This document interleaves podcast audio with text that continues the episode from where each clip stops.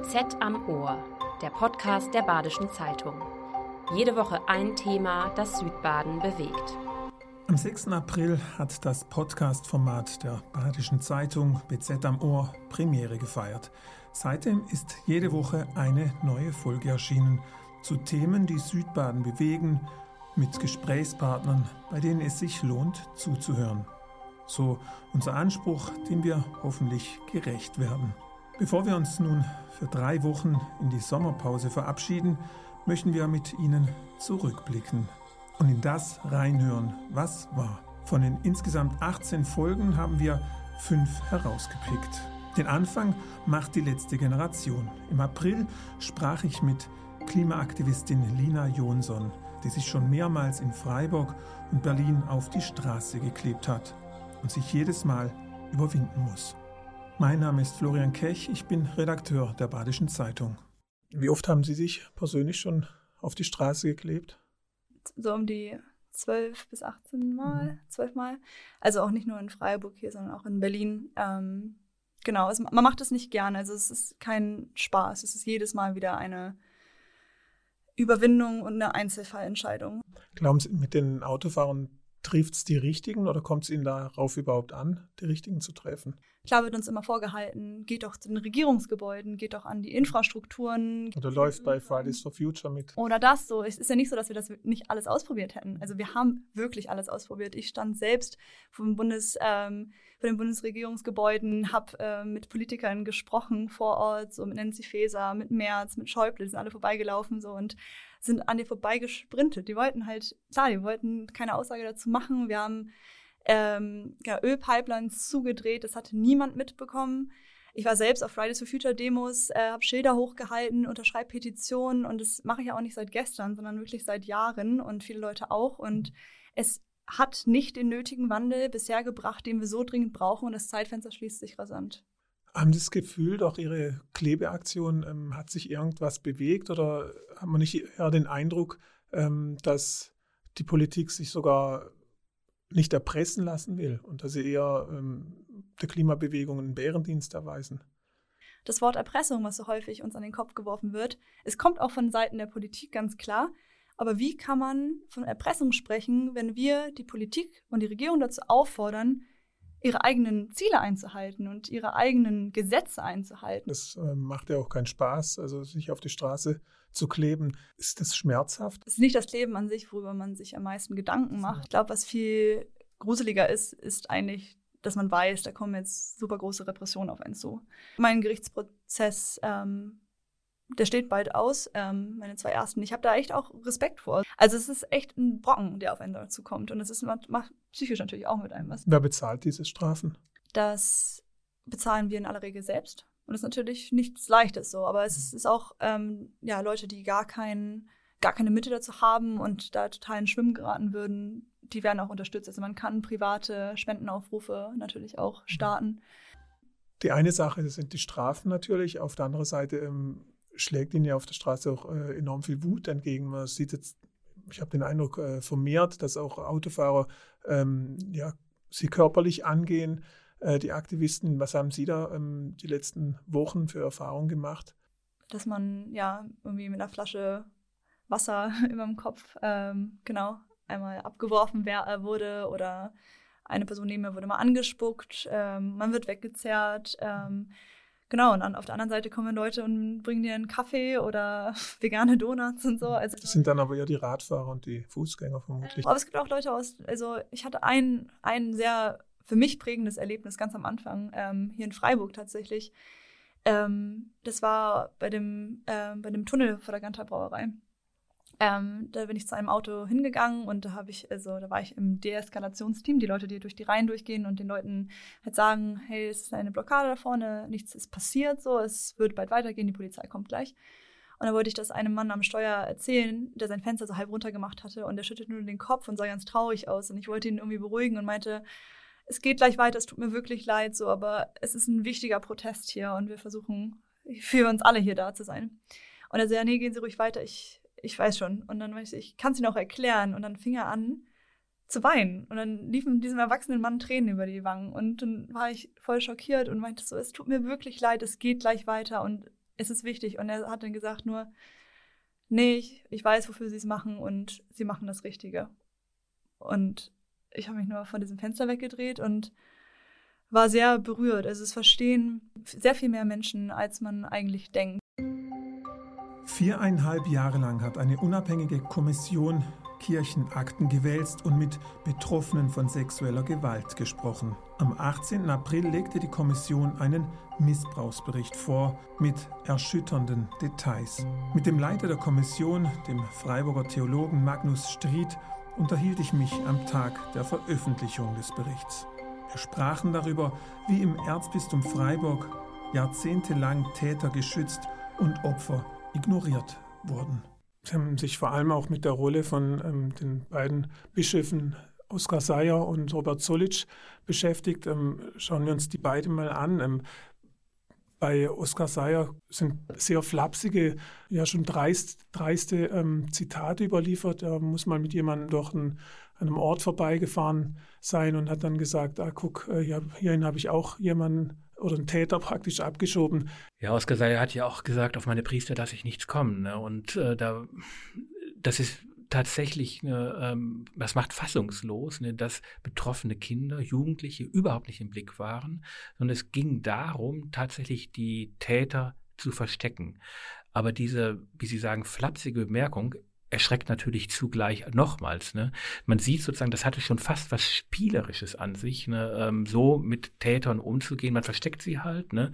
Und die Formulierung, da habe ich auch einen versteckt, zeigt natürlich auch, ähm, dass er auch woanders noch welche versteckt hat. Ne? Ähm, ja, also wer heute zum ersten Mal sich intensiver mit der Geschichte des Missbrauchs in der Erzdiözese Freiburg beschäftigt, ne, wird konsterniert sein und sagen, ne, so geht man also mit Tätern um. Und vor allem so geht man mit Betroffenen um. Die Betroffenen haben nicht interessiert. Robert Solic war unter Seyer ja auch schon Personalreferent, also er spielt da wirklich eine Schlüsselrolle in der ganzen Vertuschungsmaschinerie. Gibt es da zwischen den beiden Unterschiede, wie, wie die mit Missbrauchsfällen umgegangen sind, oder hat äh, Solic einfach die Praxis übernommen von seinem Vorgänger? Zollitsch hat die Praxis übernommen von seinem Vorgänger. Oskar Seyer wollte persönlich nichts damit zu tun haben, hat immer wieder wohl gesagt, so ist das Ergebnis der Befragung, Robert, mach du das. Ähm, aber natürlich, ne, Seyer hat die letzte Verantwortung gehabt ähm, dafür, dass Robert Zollitsch so gehandelt hat, wie er faktisch gehandelt hat. Und zum Erzbischof geworden hat dann Robert Zollitsch tatsächlich die Praxis seines Vorgängers und damit auch die Praxis, die er selbst betrieben hat, schlicht und einfach fortgesetzt. Ja. Und zwar bis ins Jahre 2013, als er seinen Entfristungsantrag oder sein Rücktrittsgesuch in Rom einreichen musste. Äh, bis dahin hat er es eins zu eins so fortgesetzt. Und danach hat er ein wenig gehandelt, aber ähm, auch nicht entschieden. Ich meine, es gab ja ähm, ich nenne es jetzt mal Hilferufe von Betroffenen oder Eltern von Betroffenen. Ähm, wie, wie haben die Bischöfe darauf reagiert? Äh, man hat letztlich nicht darauf reagiert, beschwichtigend reagiert und hat auch da noch probiert, ähm, sozusagen diese Hilferufe zu entkräften, indem man gesagt hat, es kann eigentlich nicht sein, dass Priester das getan haben, obwohl man genau wusste oder zumindest ahnt, dass das der Fall war. Mhm. Eine Schreckenstat hat sich in der kleinen Schwarzwaldgemeinde Ebnet bei Bondorf ereignet. Mitten am Tag tötet ein 49 Jahre alter Mann seine Ex-Partnerin vor deren Haustür. So erschreckend die Tat, ist jedoch trauriger Alltag in Deutschland. An jedem dritten Tag wird hierzulande eine Frau durch ihren Partner oder Ex-Partner getötet. Über das Phänomen Femizid sprach meine Kollegin Lisa Böttinger mit der Psychologin Martina Raab-Heck von der Freiburger Fachstelle Intervention gegen häusliche Gewalt. Wenn Sie von so einem Fall wie dem jetzt kürzlich in Bonndorf hören, bei dem offenbar ein Ex-Partner seine damalige Partnerin auf offener Straße niedersticht, was geht Ihnen da durch den Kopf? Dann denke ich schon wieder und furchtbar und hört das nicht auf? Und was müssen wir noch tun, dass es aufhört? Weil es tatsächlich ein Phänomen ist, das deutschlandweit sehr häufig auftritt und für uns jetzt hier im südbadischen Raum ähm, in einer sehr schrecklichen Häufigkeit im ersten Halbjahr. Jetzt ist eine Tat wie in Bonndorf, die fällt laut Kriminalstatistik in den sogenannten Bereich Partnergewalt. Was in der polizeilichen Kriminalstatistik aber nicht gesondert aufgeführt wird, sind sogenannte Femizide, also der Tod von Frauen durch Partnergewalt. Was genau versteht man denn unter dem Begriff? Ein Femizid wird dann genannt, oder eine Tötungstat einer Frau wird dann Femizid genannt, wenn eine Frau getötet wird, weil sie eine Frau ist. Und ähm, es geht in der Regel oftmals um Frauen, die in einer Beziehung lebten zu dem, der sie tötet. Oder aber es ist eine Frau, die ein Leben lebt, so wie es die Familie nicht möchte. Also das heißt, wenn sie gegen Regeln verstößt, die nicht dem Familien, der Familienehre, dem Familienethos oder eben auch der Kultur, ähm, aus der die Familie stammt, entspricht. Okay, wir reden also nicht um, das, äh, um die reine Tat, ein Mann bringt eine Frau um, sondern es steckt quasi auch ein gewisses Frauenbild dahinter, sage ich mal. Ja, das kann man durchaus so sagen. Wenn ich ähm, Fortbildung mache zum Thema häusliche Gewalt, sage ich, ohne dass ich es verharmlosen möchte, ganz knapp kann man es immer auf den Punkt bringen. Ein Mann tötet seine Frau oder seine Ex-Frau, um sie zu behalten. Das heißt auch, dass kein anderer sie bekommt. Und wenn eine Frau einen Mann umbringt, dann bringt sie ihn tatsächlich um, weil sie das eher als die Ultima Ratio sieht, um ihn wirklich loszuwerden. Das heißt, da hängt auch so ein Stück weit, wenn es darum geht, dass eine Frau umgebracht wird, da, darum, dass ähm, so ein Besitzstandsdenken dahinter steht, dass auch etwas dahinter steht von diese Frau äh, gehört irgendwo auch mir oder ich darf dieser Frau auch vorschreiben, wie sie zu leben hat das ist so ein Teil, den, den der Femizid beinhaltet. Jetzt ist es ja so, dass eine Frau durch die Hand ihres Partners oder Ex-Partners stirbt, passiert in Deutschland an jedem dritten Tag. Diese Zahl ist mittlerweile recht bekannt. Trotzdem gibt es immer wieder eine riesige Ungläubigkeit, einen Schock, wie jetzt auch nach der Tat in Bonndorf, wenn ein Femizid passiert. Woran liegt es, dass trotz dieser Zahlen eine Art Überraschung in den Reaktionen spürbar ist.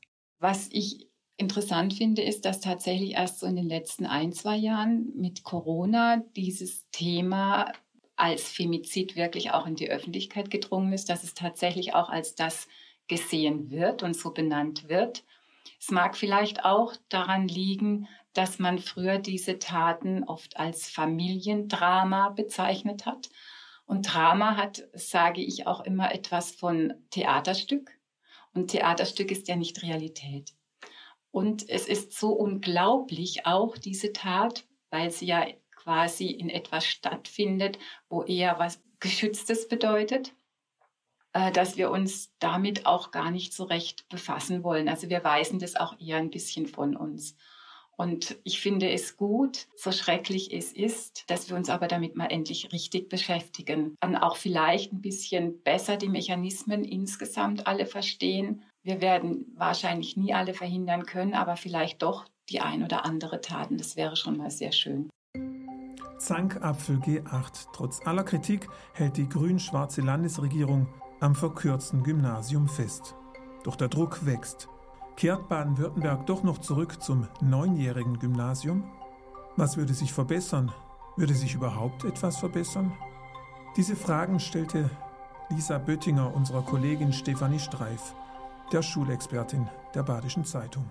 Stefanie, gefühlt dauert diese Hin- und Her-Debatte in der Frage G8 oder G9 im Land echt schon ewig. Also manche können es nicht mehr hören. Es dauert mindestens seit dem Start der Elterninitiative G9 jetzt. Das war 2017. Warum bewegt sich da erst jetzt bzw. gerade jetzt etwas? Also das stimmt, deine Beobachtung. Die Debatte ist tatsächlich äh, wahnsinnig alt. Ähm, ich würde sogar fast sagen, sie ist so alt wie das G8 in Baden-Württemberg selbst. Und die Debatte hat jetzt tatsächlich neuen Schwung aufgenommen durch die Initiative. Du hast es ja gerade auch gesagt, 2017 wurde sie gegründet. Das ist das Jahr, in dem Bayern umgeschwenkt ist auf G9, zurück auf G9. Die hatten auch G8. Und ähm, ja, und jetzt haben sie eben diesen Volksantrag auf den Weg gebracht. Das hat der Debatte natürlich auch nochmal ähm, ordentlich Schub gegeben.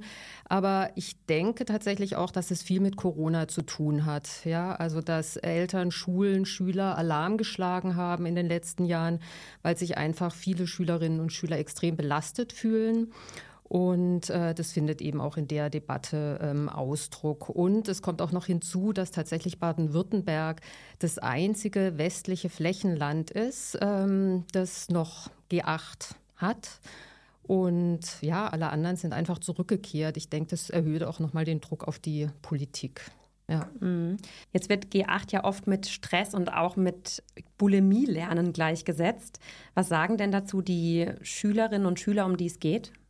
Also viele Schülerinnen und Schüler bestätigen genau das, also dass sie äh, wirklich viel lernen müssen auf Arbeiten, das Wissen aber ähm, übermorgen schon wieder vergessen haben. Die Mehrheit, so meine Einschätzung tatsächlich, die Schülerinnen und Schüler wären tatsächlich für G9 auch, um mehr Zeit zum Lernen oder auch für Außerschulisches zu haben, also Hobbys, AGs, Engagement oder eben auch Zeit zum Nichtstun. Es gibt aber auch Studien, die belegen, dass G8-Schüler ähm, nicht weniger Zeit in Hobbys stecken als jetzt zum Beispiel G9-Schüler. Also äh, das ist natürlich auch immer äh, stark an subjektives Empfinden gekoppelt.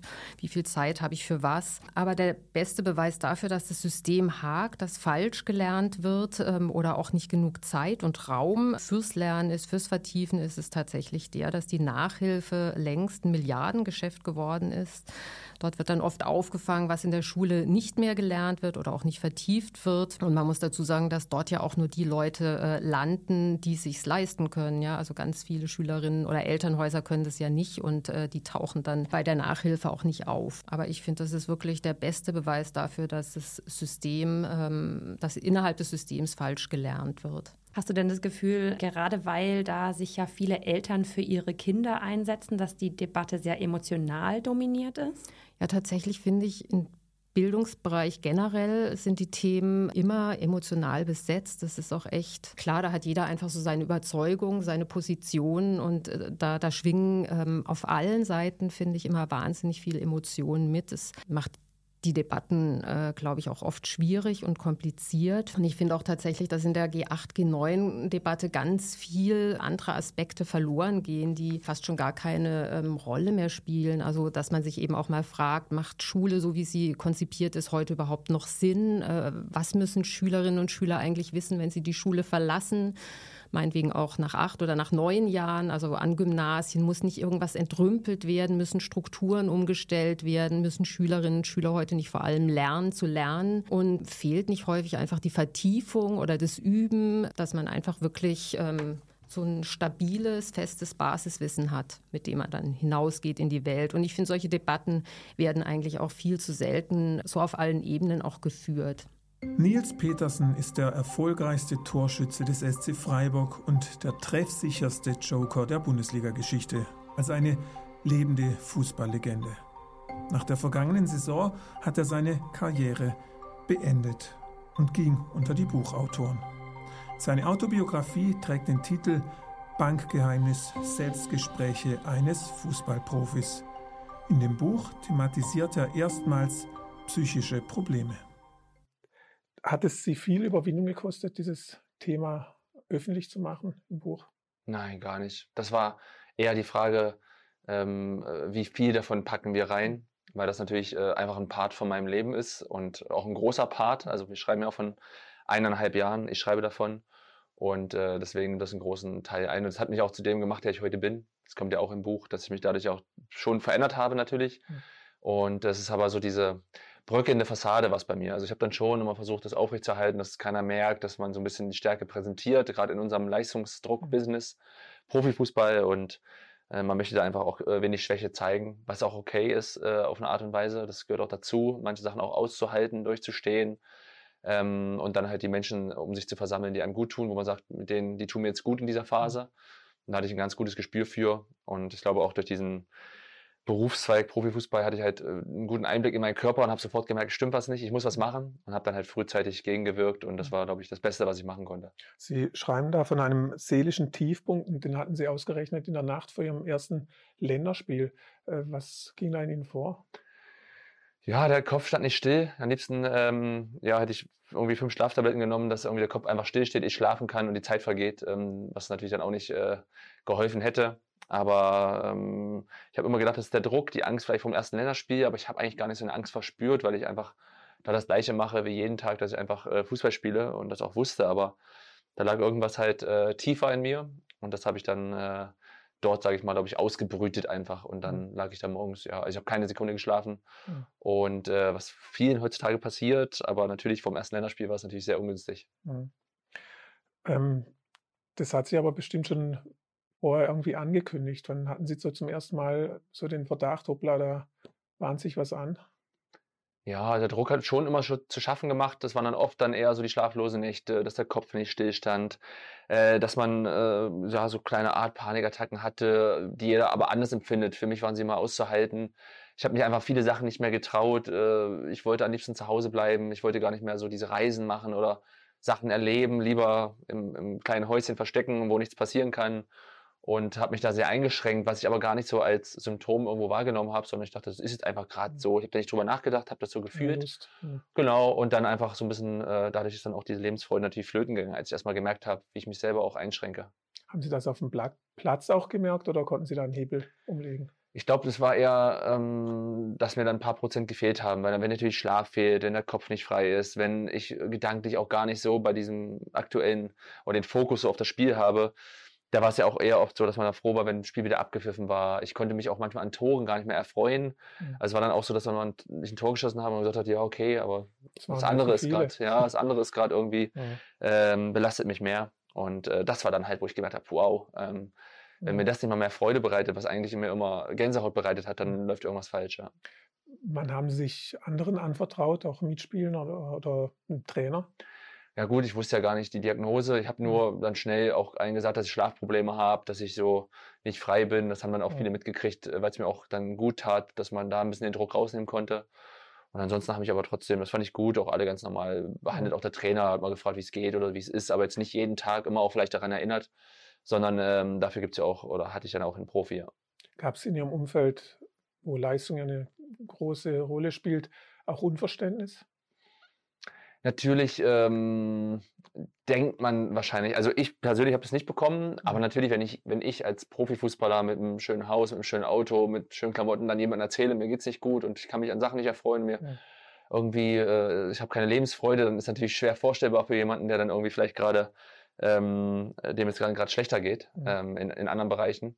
Aber mm, ich glaube, die, denjenigen, die ich mich anvertraut habe, die wussten das dann schon einzuordnen und kennen mich auch und ich glaube, äh, gerade in meinem Umfeld äh, hat es niemandem gefallen, dass ich mich dann einfach nicht gut gefühlt habe, weil ich dann auch sonst ein kommunikativer Mensch bin und gerne rausgehe und gerne unter Leute komme und dann in dem Moment mich eher eingeschlossen habe. Sie haben dann 18 Monate Therapie gemacht, ich glaube einmal pro Woche. Ja. Ähm, und hinterher waren Sie, schreiben Sie in Ihrem Buch, ein neuer Nils. Ähm, wie haben Sie sich da verändert? Oh, viel gelassener geworden. Äh, ich sehe in vielen das Positive, jetzt nicht so ein krankhafter Optimismus, aber ich kann wieder, äh, ich mache Fernreisen, ich äh, kann ohne Probleme ähm, Sachen machen, ob es ein MRT war, ob es ähm, ähm, unangenehme Momente war, die, die ich dann einfach jetzt leichter durchstehen kann. Ja, es ist nicht so, dass ich jede Nacht durchschlafe oder jede Nacht äh, oder jeden Tag äh, problemlos durch den Alltag komme, aber man lernt einen Umgang damit und ich kann äh, im Europapark in jede Achterbahn wieder rein. Also Kleinigkeiten. Also man hat mich viele Sachen nicht mehr getraut, wollte einfach lieber den sicheren Weg gehen, bloß nicht abdriften vom, vom einfachen Weg. Und jetzt hat man wieder so ein Stück weit Lebensqualität, weil man einfach wieder ähm, ja, sich Sachen äh, angewöhnt hat, dass man mehr auch auf sich horcht, wann ist es zu viel, wann ist jetzt auch gerade so, ich habe gedacht, ich fahre jetzt ein bisschen runter am Fußball, ist gar nicht so. Und da muss man sich selbst manchmal immer ein bisschen daran erinnern, äh, dass man nicht wieder in dieses Fahrwasser kommt, ja, weil ich bin halt vom Gleis runter mir wurde wieder aufgeholfen, auch durch Menschen. Und jetzt ähm, ist auch an mir, ich will es ja auch alleine hinkriegen, ähm, so gern man auch Hilfe mal in Anspruch nehmen kann, aber dass ich da auf diesem Gleis bleibe. Wie eingangs erwähnt, geht unser Podcast jetzt für drei Wochen in die Sommerpause. Wir kehren zurück am Donnerstag, dem 7. September und würden uns sehr freuen, wenn Sie wieder zuhören. Das war BZ am Ohr, der Podcast der Badischen Zeitung. Jede Woche ein Thema, das Südbaden bewegt.